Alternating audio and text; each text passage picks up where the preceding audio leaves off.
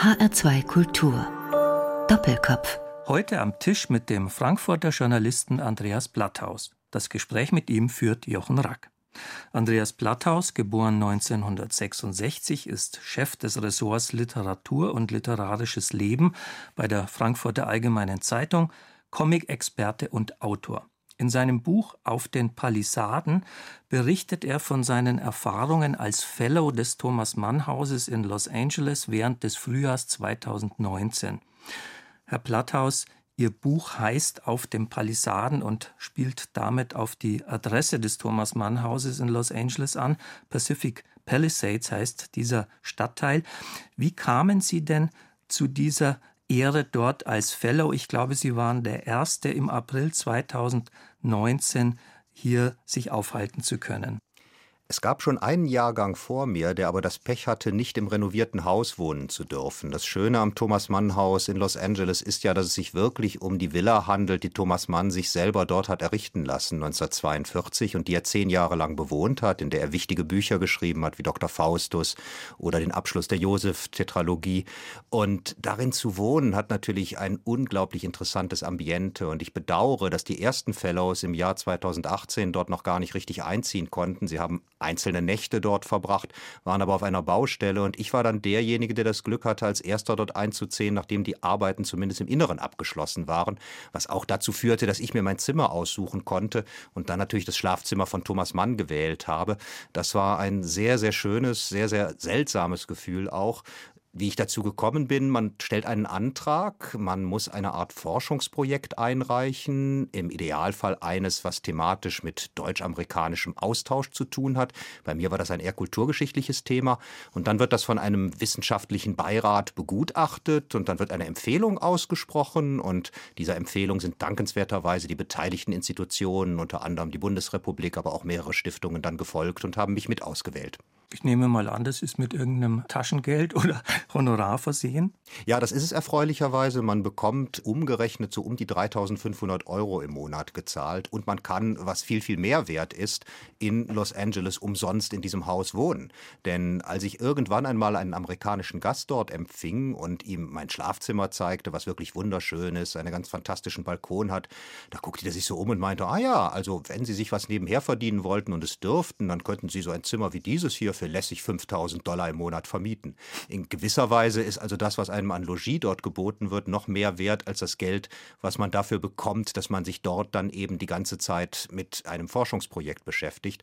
Ein wunderbarer Luxus. Andererseits habe ich natürlich dafür wiederum auch unbezahlten Urlaub genommen. In gewisser Weise hat man also netterweise mein Gehalt weitergezahlt. Ja, jetzt sind Sie ja dort eben mit diesem Tagebuchprojekt hingekommen. Hatten Sie vorher dann schon eigentlich ein klares Konzept, wie dieses Tagebuch strukturiert sein würde? Und hatten Sie auch den Verlag dann schon an Ihrer Seite?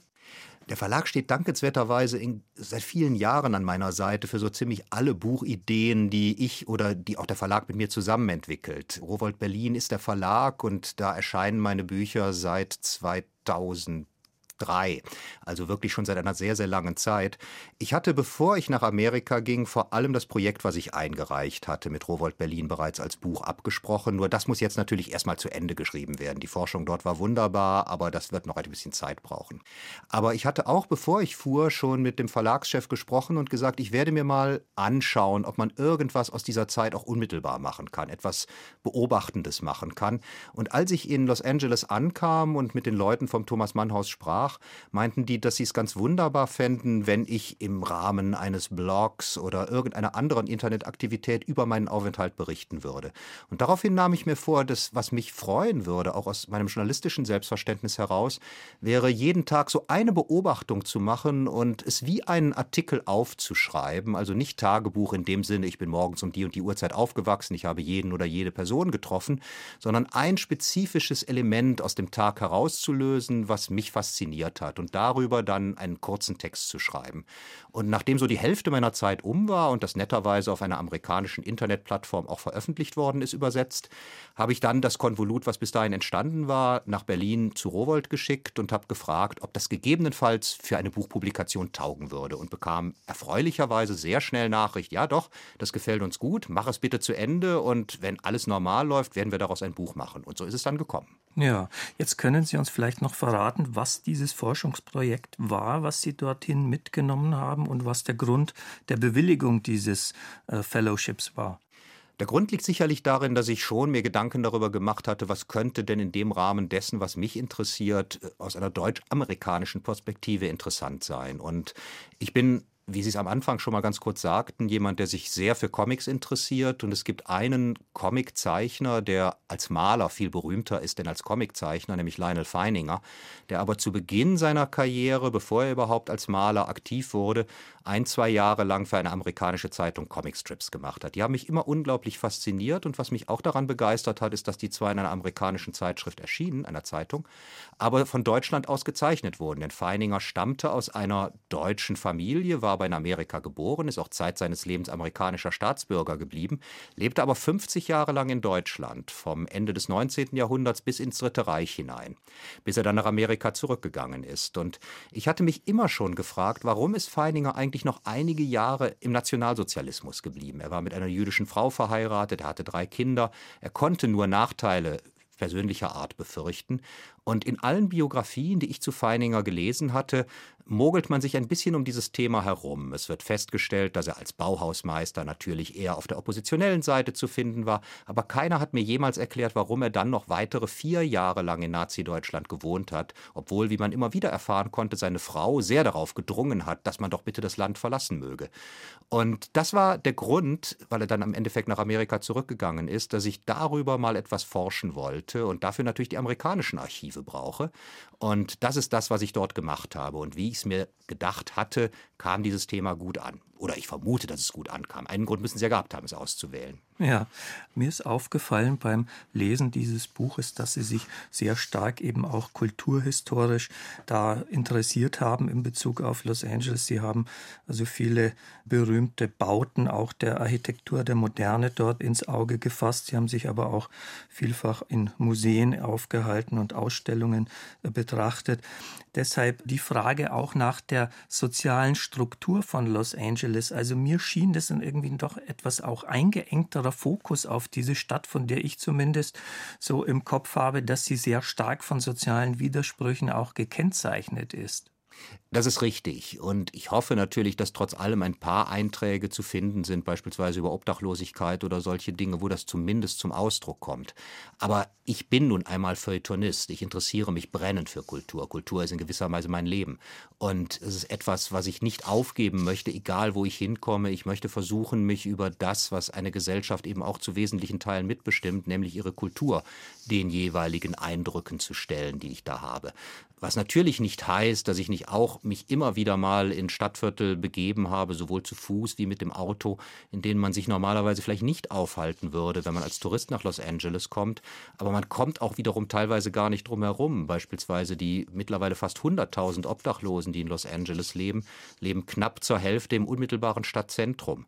Das heißt, wenn Sie von der großen Museumsmeile mittendrin auf Bunker Hill einfach nur zwei oder drei Blocks hangabwärts laufen, dann werden Sie in Straßen kommen, die für europäische Verhältnisse völlig unvorstellbar sind, wo Hunderte von Menschen, offenkundig teilweise seit Jahren, in aus Pappkartons oder Plastikfolien notdürftig zusammengebauten Unterkünften leben, die, wenn sie denn Wasser brauchen, den nächsten Hydranten aufschrauben, um sich dort etwas abzuzapfen oder um eine Dusche zu nehmen und die leider Gottes, muss man sagen, auch zu großen Teilen schwer krank sind, teilweise psychisch krank, teilweise physisch krank. Und das war etwas, was mir nicht einmal in afrikanischen oder asiatischen Städten jemals vorher begegnet war. Man trifft in Los Angeles auf eine Diskrepanz des Wohlstands und auch der sozialen Absicherung, die für europäische Verhältnisse vollkommen unvorstellbar ist. Und diese Spaltung der Gesellschaft ist etwas, was ich sowohl in politischer wie aber eben auch in sozialer oder ökonomischer Art immer wieder als ganz klares Charakteristikum des derzeitigen Amerika wahrgenommen habe. Und das hat etwas sehr Gespenstisches, weil wir alle ja wissen, dass Amerika eine Art von gesellschaftlichem Modell immer noch darstellt und dass sehr vieles von dem, was sich dort entwickelt, ein paar Jahre später auch bei uns ankommt kommt. Man kann nur sehr hoffen, dass es in diesem Fall anders sein wird. Wie haben Sie die Diskussion mit den Menschen, die Sie dort getroffen haben, erlebt über diese soziale Thematik, über diese ungeheure soziale Ungleichheit, die ja in Amerika stärker ist als in vielen anderen Ländern, insbesondere in Europa? Es war ja die Zeit, als Sie auch zum Teil die Kandidatendebatte erlebt haben innerhalb der Demokratischen Partei. Darüber erzählen Sie in dem Buch auch, also insbesondere über die Bewerbungen von Bernie Sanders und Elizabeth Warren, die in dem Buch eine Rolle spielen. Wie stark ist dieses Bewusstsein für die Problematiken, mit denen die amerikanische Gesellschaft hier zu tun hat? Es ist sehr groß, aber man muss nun sagen, dass ich mich nur noch den größten Teil meiner Zeit in Amerika damals in Kalifornien aufgehalten habe. Und Kalifornien ist insofern untypisch, weil es ein ganz klar, wenn man in diesen Kategorien überhaupt reden darf, linkspolitisch ausgerichteter Bundesstaat ist. Da haben die Republikaner bei der Präsidentenwahl seit Jahrzehnten keinen Fuß mehr auf die Erde bekommen. Und es gab zwar natürlich mal Arnold Schwarzenegger als republikanischen Gouverneur des Staates, aber die jeweiligen regionalen Wahlen unterscheiden sich dann doch sehr, sehr deutlich von den Wahlen Wahlergebnissen bei den Präsidentschafts- oder bei den Kongresswahlen. Kalifornien ist eine Bank der Demokraten. Und gerade in den Großstädten ist das noch mal stärker als auf dem Land. Das heißt, die allermeisten Gesprächspartner, und ich habe mich nicht allzu häufig über die Stadtränder von Los Angeles hinaus bewegt. Einmal war ich an der Ostküste und einmal in San Francisco aus jeweils Archivgründen. Die Leute, die man dort trifft, waren weitgehend Amerika-Skeptiker. Insofern, als dass sie die Entwicklung, die es besonders in der Trump-Präsidentschaft genommen hat, extrem negativ beurteilen und alle sich danach sehnen, dass sich etwas ganz Grundlegendes verändert. Und ich habe selten mich so wohl gefühlt in meiner Rolle als Europäer oder auch konkret als Deutscher, wie in diesen Gesprächen, wo man immer wieder dafür gepriesen wurde, aus was für einer zivilisierten Gegend man doch komme, wo so vieles richtig gemacht wird, gerade was Fragen wie Gesundheitsvorsorge oder ähnliche Themen, die eben sozial konnotiert sind, betrifft. Das war eine faszinierende Erkenntnis, denn meine früheren, sehr viel kürzeren Aufenthalten in den Vereinigten Staaten, die ich seit ich Jugendlicher war, immer wieder wieder mal gemacht habe, hat mich immer eines gelehrt, Amerikaner reden nicht allzu häufig über Politik und wenn sie es überhaupt tun, dann ist eine Sache ganz klar, an Amerikas Politik ist überhaupt keine Kritik möglich. Denn da läuft alles wunderbar. Sie sind der mächtigste Staat der Welt und es ist das fortschrittlichste System, was man sich vorstellen kann. Demokratie dieser Form kann überhaupt nicht übertroffen werden. Das hat sich seit Trump gewählt worden ist rabiat geändert. Das war vielleicht vor zwei, drei Jahren, als ich das vorletzte Mal für ein paar Wochen dort gewesen bin, sogar noch stärker, dass sich Amerikaner geradezu entschuldigen entschuldigten für das, was in ihrem Land passiert. Daran haben sie sich offensichtlich gewöhnt. Entschuldigen tun sie sich mittlerweile nicht mehr. Aber man merkt zumindest bei den liberalen Amerikanern eine große Sehnsucht danach, dass man doch bitte wieder zurückkommen möge, vielleicht in die Obama-Ära, zumindest aber wieder in eine Ära, wo auch ein republikanischer Kandidat als verantwortungsbewusste Persönlichkeit wahrgenommen wird. Das war sehr, sehr deutlich. Aber wie gesagt, mir ist vollkommen bewusst, dass ich einen Ausschnitt dieses Landes gesehen habe. Und im mittleren Westen oder in ökonomisch eher abgehängteren Regionen hätte ich ganz andere Menschen getroffen. Nur da war ich unglücklicherweise nicht. Herr Blatthaus, Sie haben ein Musikstück mitgebracht, das wir jetzt hören wollen. Es ist der Song Now That You're Gone von der Gruppe The Raconteurs, die auch in Ihrem Buch vorkommt. Weshalb haben Sie dieses Stück ausgewählt? Ich habe mir bei der Musikauswahl überlegt, es sollten Musikstücke sein, die in irgendeiner Weise für mich wichtig gewesen sind in der Zeit, die ich in Pacific Palisades verbracht habe. Und bei den Raconteurs war es so, das war ein Zufall, ich mag die Band sehr gerne. Ihr Gitarrist Jack White, der früher bei den White Stripes war, ist einer der wirklich großartigen Gitarrenspieler der heutigen Rock- und Bluesmusik.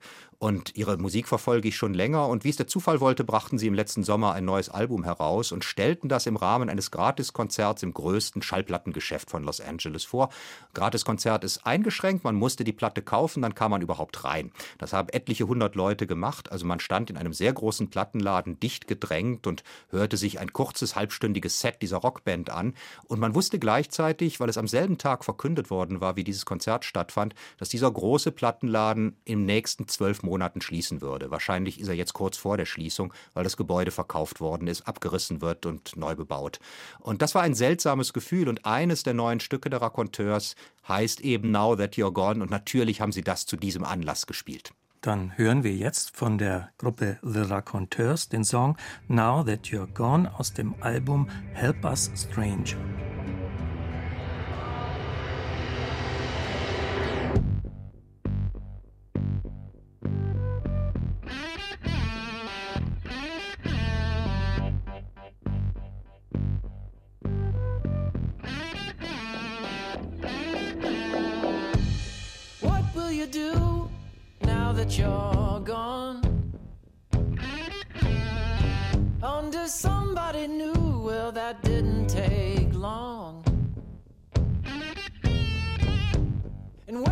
Gonna go? Not that I care. And who can you trust now that I'm not there? Never known such unhappiness. Never thought it would be like this. What will I do now that you're? Das war von The Raconteurs der Song Now That You're Gone aus dem Album Help Us Stranger. Mitgebracht hat die Musik der Frankfurter Journalist Andreas Platthaus, der heute zu Gast ist bei Jochen Rack in der Sendung HR2 Doppelkopf. Herr Platthaus, ich will mit Ihnen auch über Biografisches sprechen, insbesondere darüber, wie Sie sich zur Frankfurter Allgemeinen Zeitung bewegt haben im Laufe Ihrer Ausbildung. Sie sind 1966 in Aachen geboren. Mich interessiert immer, was eigentlich prägende Bildungserlebnisse waren. Das hat oft mit dem Elternhaus zu tun. Wir haben über Thomas Mann gesprochen. Er ist so eine Art ja, Paradeautor der bildungsbürgerlichen Schicht. Spielte der bei Ihnen im Elternhaus eine Rolle? Wann haben Sie ihn eigentlich als Autor zum ersten Mal entdeckt? Meine Frau war wichtiger für meine Thomas Mann-Lektüre. Sie ist der richtig große Thomas Mann-Fan in, in meiner Familie. Ich habe sie als Student kennengelernt und für mich war faszinierend, eine Juristin kennenzulernen, die kulturell unglaublich beschlagen war und beispielsweise fast alles von Thomas Mann zum damaligen Zeitpunkt gelesen hatte und gerade als wir uns kennenlernten, die Tagebücher von Thomas Mann las. Weshalb für mich die Tatsache, dass ich jetzt mal an einem Ort gelebt habe, wo diese Tagebücher entstanden sind, auch persönlich ein, ein sehr bedeutender war. In meinem Elternhaus wurde viel gelesen, aber unterschiedlichster Art. Mein Vater war kein wahnsinnig großer Romanleser, sondern eher ein ganz begeisterter Sachbuchleser historische Stoffe, viele biografische Dinge und, und äh, entdeckungsgeschichtliche Fragen haben ihn interessiert. Meine Mutter dagegen war die große Literaturleserin, die auch in vielen privaten Literaturkreisen immer wieder agiert hat begeistert Französisch gelernt hat. Beide waren große Musikliebhaber. Wir haben sehr viel Barockmusik zu Hause gehört. Und das ist nicht das Schlechteste, wenn man das als Kind hört. Das ist Musik, die einen faszinieren kann über ihre feste Struktur. Und da hat man bereits einen tollen Vorgeschmack auf den Minimalismus des 20. Jahrhunderts bekommen. Und was vor allem mir vorgelebt wurde zu Hause, war, darum ist es für mich wirklich ein sehr wichtiges Phänomen, war große Toleranz gegenüber spezifischen privaten Interessen. Und bei mir war das vor allem das Comiclesen. Nicht, dass mein Vater nicht auch als junger Mensch in den 50er Jahren schon ein begeisterter Comicleser gewesen wäre und es mir also leicht gemacht hat. Mir wurde da nie etwas verboten. Es wurde sogar begünstigt. Ich habe mich sehr, sehr früh angefangen, für Comics zu interessieren, habe sehr viel Disney-Comics gelesen, bin dann irgendwann auf französische Comics umgeschwenkt und habe Zeit meines Lebens Comiclektüre weiter betrieben und das in gewisser Weise auch zu einem zentralen Bestandteil meines Berufs gemacht. Und das wurde immer nicht nur geduldet, sondern eben wirklich auch ich wurde darin ermuntert. Und diese Neugier auf das, was Menschen interessieren kann, sich davon dann auch wieder erzählen lassen, hat ganz sicher wiederum meine Fähigkeiten verstärkt, darüber Auskunft zu geben, was mich an bestimmten Dingen fasziniert. Und so gesehen war der Weg in den Kulturjournalismus bei mir nicht unbedingt ein ganz gerader. Ich habe erst BWL studiert und als ich merkte, dass das für mich nichts ist, bin ich auf Geisteswissenschaften übergestiegen. Aber ich hatte immer dieses Interesse zu schreiben und Auskunft darüber zu geben, was ich sehe und wie ich über Dinge denke. So gesehen war Journalist dann doch eine sehr naheliegende Berufswahl, auch wenn ich erst sehr spät auf die Idee gekommen bin. Verraten Sie uns, wie dieses Saulus-Paulus-Erlebnis aussah von der Banklehre und dem BWL-Studium dann eben zu einem Studium der Rhetorik, Philosophie und Geschichte zu kommen? In gewisser Weise war das Saulus-Paulus-Erlebnis eines der Langeweile. Ich pflege etwas zu Ende zu machen, was ich anfange. Das war immer so und das ist bei einem Studium nicht anders gewesen. Das heißt, ich habe BWL zu Ende studiert und ich habe auch nicht sehr lange dafür gebraucht, aber dachte, jetzt hast du doch einige Jahre auf etwas verwendet, was dir eigentlich sehr wenig Spaß gemacht hat in dieser Zeit.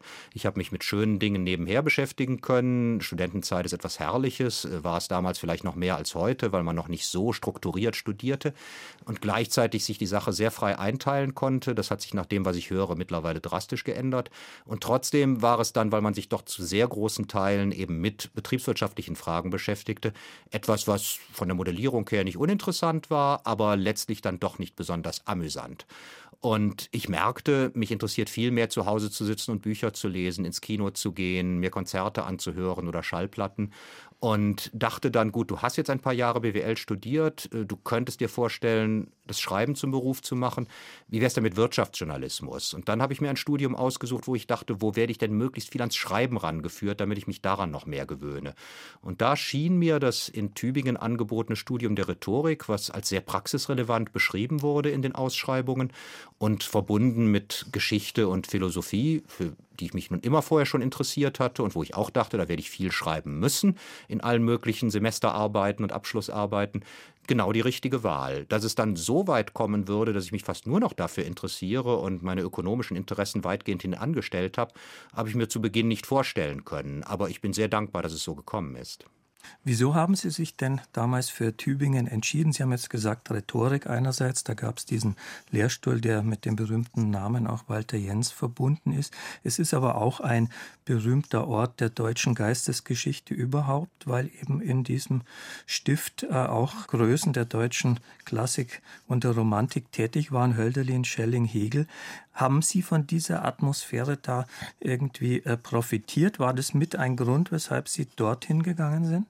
Es war kein Grund, dass ich dorthin gegangen bin, aber ich wusste natürlich um die geistesgeschichtliche Tradition, die Tübingen hatte.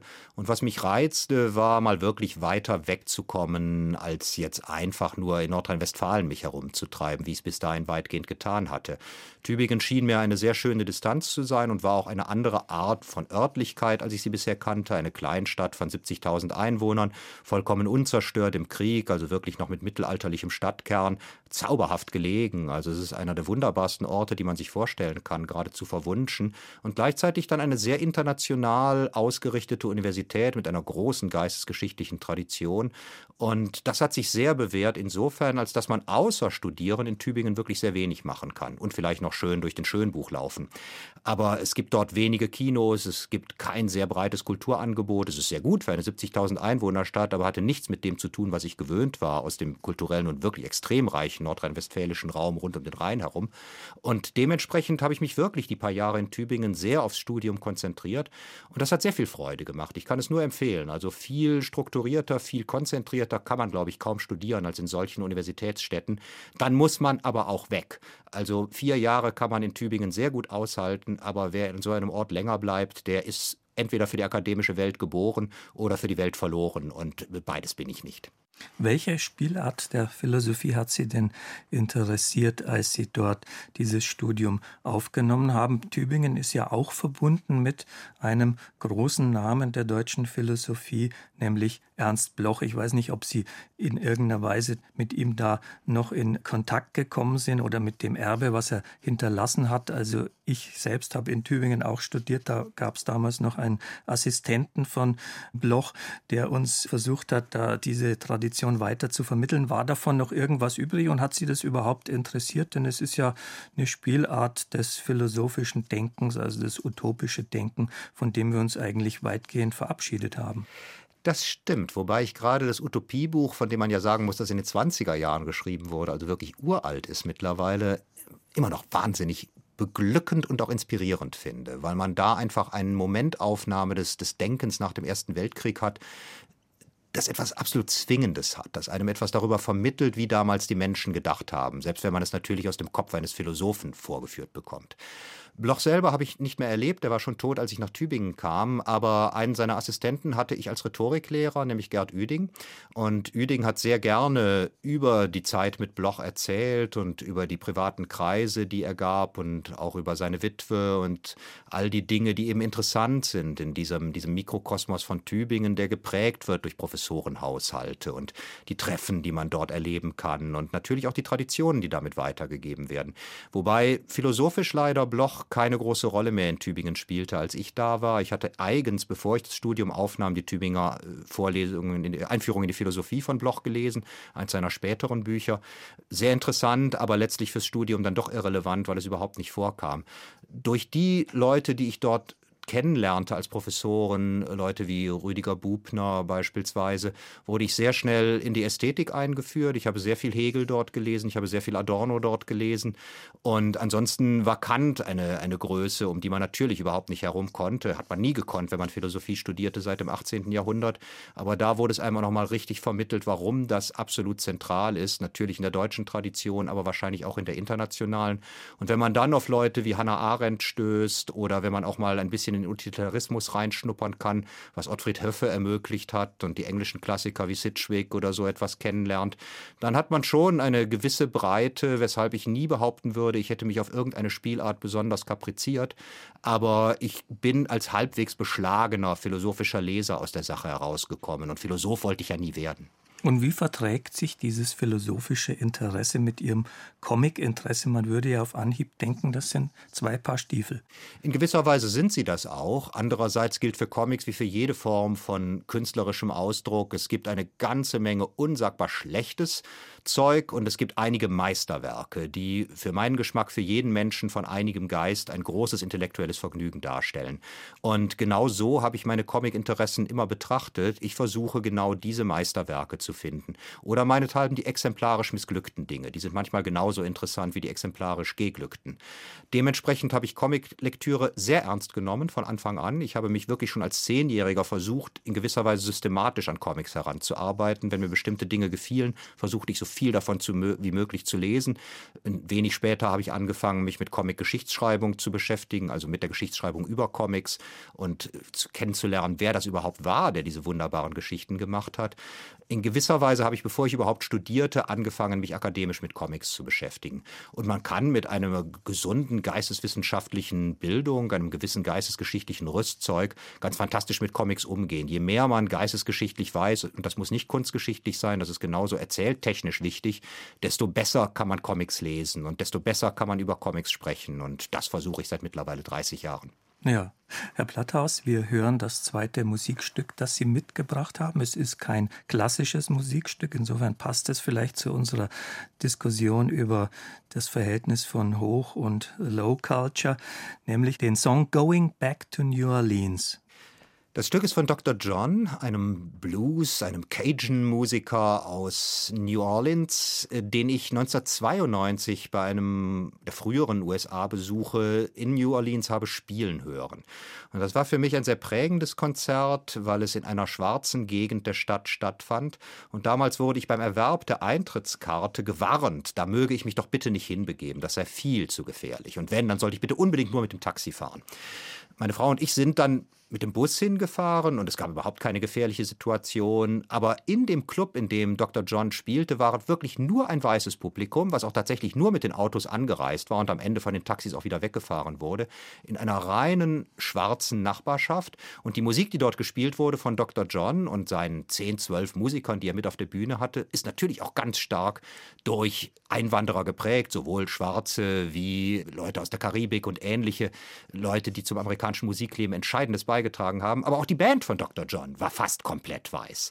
Und das war für mich eine faszinierende Beobachtung, auch eine gespenstische Beobachtung. Aber man kann nun sagen, was man will. Dr. John ist einer der größten Blues-Interpreten, die das 20. Jahrhundert und auch das 21. gekannt hat.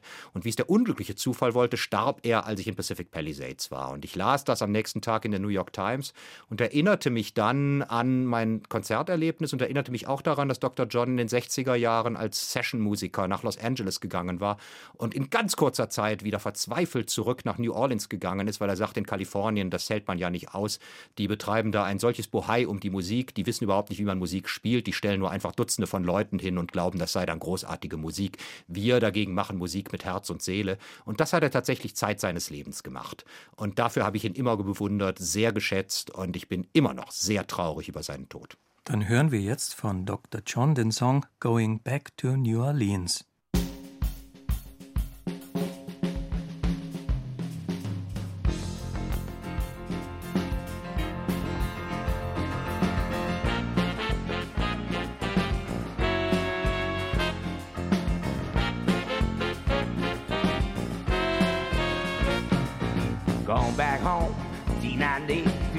land of the beautiful queen. gone back home to my baby, going back to New Orleans.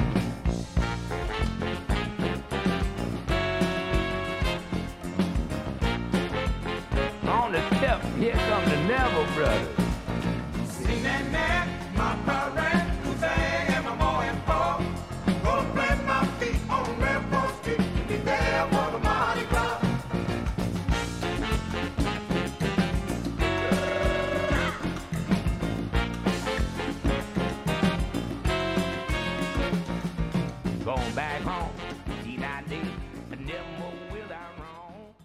Das war von Dr. John Going Back to New Orleans. Mitgebracht hat die Musik der Frankfurter Journalist Andreas Blatthaus, der heute zu Gast ist bei Jochen Rack in der Sendung HR2 Doppelkopf. Herr Blatthaus, ich will ganz gerne mit Ihnen nochmal über das Verhältnis von Amerika zu Deutschland oder von Amerika zum Rest der Welt sprechen. Wir haben eine lange Zeit Amerika eigentlich als Modell, haben Sie vorher mal gesagt, oder auch vielleicht als Labor der Zukunft betrachtet. Diese Vorstellung des amerikanischen, des American Way of Life, die hat sich etwas verbraucht, wie mir scheint. Wir sind in einem Zeitalter, das vielleicht überhaupt gekennzeichnet ist durch Utopielosigkeit, also anders als zu Zeiten von Ernst Bloch glauben wir heute nicht mehr so leicht über die Zukunft positive Entwürfe machen zu können. Dieses scheint mir aber auch ein Verlust zu sein, denn Amerika war eben auch immer ein Orientierungspol. Deshalb will ich Sie nochmal an diesem Punkt fragen, wenn Sie sich an die Zeit erinnern, die Sie in Amerika immer wieder mal gewesen sind, welche Attraktivität könnte eigentlich von diesem Land, von dem wir vielfach eigentlich nur noch die Probleme sehen, ausgehen für den Rest der Welt? Was immer noch an Amerika bestechend ist, ist die Dynamik dieser Gesellschaft, die Bereitschaft, sich auf bestimmte Dinge einzulassen, die eben dann doch von außen kommen und nicht alles nur aus dem amerikanischen Selbstverständnis heraus für selbstverständlich zu erklären. Das ist etwas, was ich schätze. Man ist viel eher bereit, in Amerika bestimmte Dinge in Frage zu stellen und auch neue Wege zu gehen. Man ist viel eher bereit, ein bestimmtes Scheitern, das ist ein Topos, aber er trifft einfach zu, zu akzeptieren. Es ist nicht so, dass hier, wenn jemand mit einem Geschäftsmodell oder sowas Schiffbruch erleidet, man dann sagt, na ja klar, das musste ja so kommen, sondern im Gegenteil, dort drüben sagt man, toll, dass der es gewagt hat, es, es hat nicht geklappt, aber wer so einfallsreich ist, der wird schon wieder auf die Füße kommen. Und das stimmt natürlich nicht immer, das ist in gewisser Weise auch ein Mythos, aber es stimmt sehr häufig. Man hat sehr viele Beispiele dafür, weil es einem auch leicht gemacht wird. Man ist nicht verbrannt, wenn man einmal gescheitert ist. Das ist natürlich aus dem, dem alten erschließenden Geist des amerikanischen Kontinents geboren. Das ist kein großes Verdienst einer Mentalität, sondern hat sich historisch herausgebildet. Aber warum soll man diese positiven Züge nicht mitnehmen? Genau wie es unglaublich positive europäische Züge gibt, die ich um Gottes Willen nicht missen möchte. Also die Vorstellung, in Amerika zu leben, ist für mich nicht nur, weil Trump im Moment dort regiert, aber auch schon vorher sehr schwer vorstellbar gewesen. Dementsprechend ist es für mich eine Mischung aus, aus Faszination für einen Gesellschaftsentwurf, den ich immer noch für zeitgemäßer halte, gerade in einer Zeit, in der die Utopie keine große Rolle mehr spielt, ist der Pragmatismus, den die Amerikaner zeigen, dann doch etwas, mit dem man besser zurande kommt als der Idealismus, der immer noch in Europa weitgehend geprägt wird. Und andererseits ist aber natürlich auch die bisweilen ja geradezu beschworene Absenz von Idealismus, das Herunterblicken auf etwas wie die Vorstellung von sozialer Gerechtigkeit oder so etwas auch extrem schwer erträglich. Das heißt, dieser Zwiespalt zwischen Amerika und Europa hat sich eher noch deutlich vergrößert in den letzten Jahren, gerade auch in der Wahrnehmung, die ich selber bei meinen Reisen dorthin und auch bei dem längeren Aufenthalt letztes Jahr gemacht habe. Und für mich ist ein ganz typischer Fall ein amerikanischer Freund, den ich auf meiner allerersten Reise nach Amerika in den 80er Jahren kennengelernt habe, mit dem ich seitdem in sehr engem Austausch bin, vor allem seit er vor 30 Jahren nach Deutschland gezogen ist und der vor zwei oder drei Jahren mir dann gesagt hat, so, jetzt bin ich an dem Punkt, ich weiß, ich werde nicht mehr nach Amerika zurückgehen. Das Land entwickelt sich so unangenehm, nicht nur wegen Trump, sondern auch schon während der Obama-Zeit mit der Spaltung der Gesellschaft. Ich habe mittlerweile Europa lieben gelernt und ich glaube, ich werde hier mein Leben beschließen. Und ich glaube, das werde ich auch. Und dementsprechend würde ich tatsächlich den Modellcharakter nur noch insofern für Amerika in Anspruch nehmen, als dass wir bestimmte Dinge hier zwangsläufig bekommen werden. Und wir müssen uns eher überlegen, was davon wir versuchen abzublocken und was wir zulassen wollen. Denn der Einfluss dieses Landes ist immer noch unglaublich groß. Ist es ein Einfluss, der sich vor allem darauf bezieht, dass wir von diesen großen neuen Konzernen der Hightech-Industrie geprägt werden, Google, Apple, Amazon, diese äh, großen Unternehmen, die es geschafft haben, irgendwie die Welt zu erobern, die zum Teil ja auch ihre Visionen der Zukunft entwickeln, aber es sind vor allem ökonomische und technische Zukunftsvisionen, wie mir scheint, die darüber hinausgehenden Vorstellungen eines guten Lebens, die wir in Europa insbesondere auch mit der sozialstaatlichen Absicherung, mit einer anderen Vorstellung von des Verhältnisses von Muße und Arbeit zum Beispiel verbinden, die scheinen da keine große Rolle mehr zu spielen. Also ist das eigentlich eine reduktionistische Utopie, die uns da vor allem vorgesetzt wird? Ich hätte bis vor zwei, drei Monaten gesagt, unbedingt. Und daran wird sich auch nicht sehr viel ändern. Aber als ich auf den Palisaden fertig hatte und als es klar war, dass es als Buch herauskommen würde, dachte ich, das wird eine Art Tagebuch sein, was in die Zukunft bereits blickt, was über die Präsidentschaftswahl in diesem Jahr spricht und was ein Amerika vorstellt, was noch viele, viele Jahre so ähnlich bleiben wird, wie es jetzt im Moment ist, völlig egal, wer im November gewählt werden wird. Heute nachdem wir die Corona-Epidemie kennengelernt haben und feststellen, was das für Folgen vor allem auch in Amerika hat, würde ich sagen, es ist ein Buch, was Amerika vielleicht im letzten Moment noch mal betrachtet, als es ganz bei sich war. Während ich jetzt im Moment in den letzten Wochen und Monaten das Gefühl habe, dieses Land wird plötzlich gewahr, was es auch versäumt hat. Es ist ja schon eine unfassbare Blamage, wie viele Menschen dort gestorben sind. Nicht, dass viele Menschen sterben, das passiert nun tatsächlich dauernd, aber auf welche Weise sie gestorben sind. Dass das Gesundheitssystem in den Vereinigten Staaten, von dem wir alle immer wussten, dass es miserabel ist, aber die Amerikaner das trotz allem immer weggeleugnet haben, eben tatsächlich in einem Extremfall nicht mehr funktioniert hat oder viel schlechter funktioniert hat als die allermeisten anderen anderen Gesundheitssysteme und überhaupt kein Vergleich beispielsweise mit dem deutschen. Das merken die Amerikaner sehr deutlich. Das, das sprechen alle Amerikaner an, mit denen ich in den letzten Monaten gesprochen habe. Und so gesehen glaube ich, dass das, was lange Zeit verspottet worden ist oder zumindest als nicht so wichtig betrachtet wurde in Amerika, nämlich die soziale Gerechtigkeit, auch die Verteilungsgerechtigkeit, mittlerweile einen größeren Stellenwert, zumindest in intelligenteren Teilen an Amerika genießt. Und ich glaube, dass wir ein anderes Land sehen werden. Völlig egal, wer im November gewählt werden wird. Es wird unter dem Eindruck dessen, was Amerika in den letzten Monaten erlebt hat und immer noch erlebt, ganz gewiss nicht mehr so weitergehen. Das heißt nicht, dass ich da eine Revolution des politischen Systems erwarte. Auch mit Bernie Sanders wäre die nicht gekommen. Aber ich glaube, dass jetzt wieder bessere Chancen bestehen, dass so etwas wie Krankenversicherung, dass vielleicht auch so etwas wie Altersabsicherung in einer klassischeren, sozialstaatlicheren Form wieder ein Argument dafür wäre, eine bestimmte Partei zu wählen und eine andere vielleicht nicht. Natürlich wird auch der starke Mann geschätzt. Das haben wir ja leider Gottes leidvoll immer wieder vorgeführt bekommen. Aber das Amerika nach Corona wird zwangsweise ein anderes sein als das davor. Und das hat nichts mit der Opferzahl zu tun, sondern das hat damit zu tun, dass dieses Land zum ersten Mal aus dem Inneren heraus erschüttert worden ist. Was die Corona-Krise ja auch offenbart hat, ist der Rassismus in Amerika. Denn es ist offensichtlich so, dass diejenigen, die schwarz sind, überproportional an dieser Krankheit sterben. Es ist ein großes Thema gewesen überhaupt der Präsidentschaft von Donald Trump, der sich vielfach durch rassistische Sprüche und Handlungen diskreditiert hat, eigentlich aus europäischen Augen. Wie haben Sie denn dieses Thema während Ihres Aufenthalts in Kalifornien erlebt? Als eines, was in Kalifornien in Los Angeles eine große Rolle spielt, mit einem immer noch recht großen Anteil an schwarzer Bevölkerung, was aber dadurch wiederum ein bisschen gemildert wird, dass beispielsweise die hispanischen Einwanderer zahlenmäßig in Kalifornien sowieso, aber auch in Los Angeles einen viel größeren Anteil der Bevölkerung ausmachen. Da kann man eigentlich schon gar nicht mehr von Minderheiten reden. In absehbarer Zeit wird es wahrscheinlich mehr hispanischstämmige Kalifornier geben als europäischstämmige. Und das wiederum bemerken die schwarzen Amerikaner mit einer gewissen gewissen Skepsis.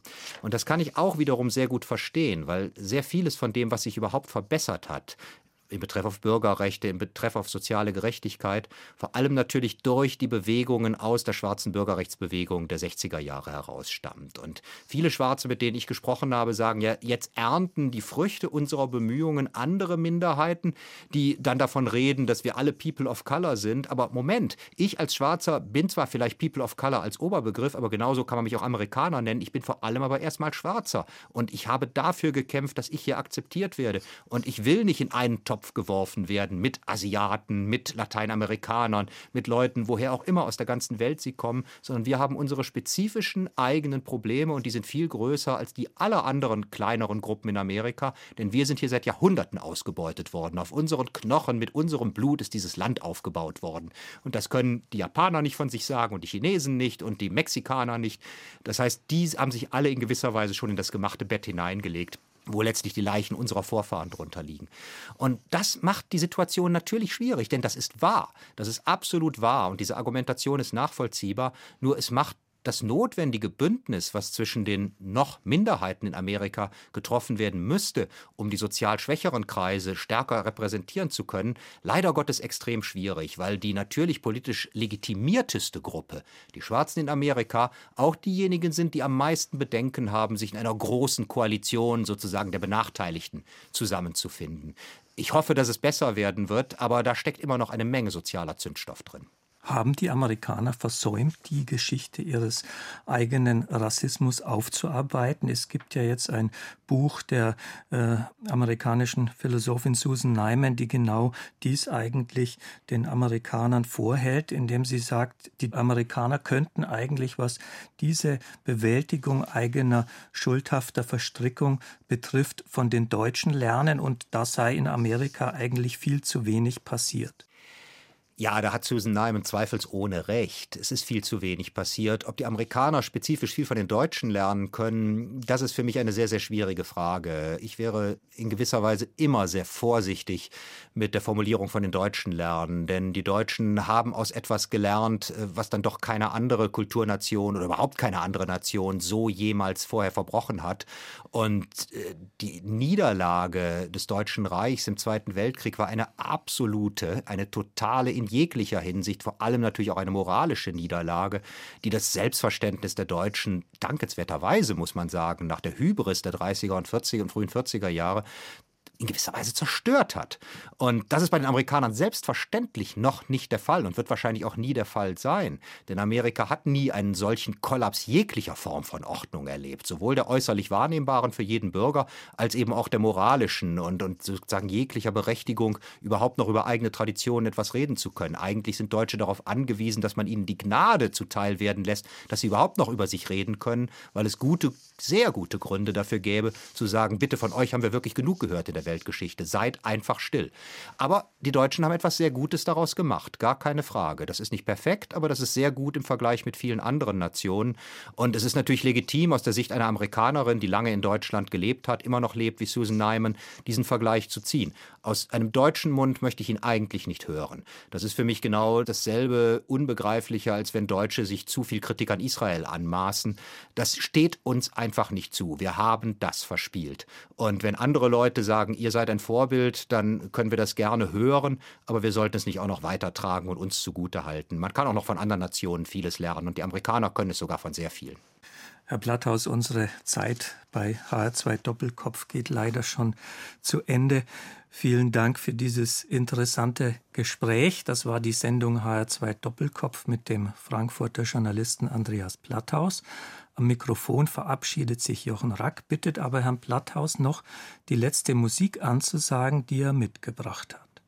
Die letzte Musik ist ein, ein Standard der, des amerikanischen Liedguts, 1938 für einen Film geschrieben, The Wizard of Oz, und gesungen von der damals noch sehr jungen Judy Garland, die die Hauptrolle in diesem Film spielte. Die Dame ist nicht sehr alt geworden, aber war eine der größten Sängerinnen, die das mittlere 20. Jahrhundert gesehen hat. Und The Wizard of Oz gehört zu meinen absoluten Lieblingsfilmen und die Musik hier hat Miles Davis äh, unsterblich in einen Jazzklassiker verwandelt und viele andere Leute haben sie adaptiert. Aber niemand singt es so wie Judy Garland. Und es ist in gewisser Weise immer noch der Traum eines kleinen Mädchens, das sich loslösen möchte aus der Bedrängnis der ländlichen Umgebung und auch der Armut und der Bedrückung des Waisenkind-Daseins, in dem sie aufgewachsen ist. Und das ist ein Lied, was mich immer noch zu Tränen rührt und was ich in einer Open-Air-Vorführung in Kalifornien in diesem Film dann nochmal habe sehen dürfen, Somewhere Over the Rainbow.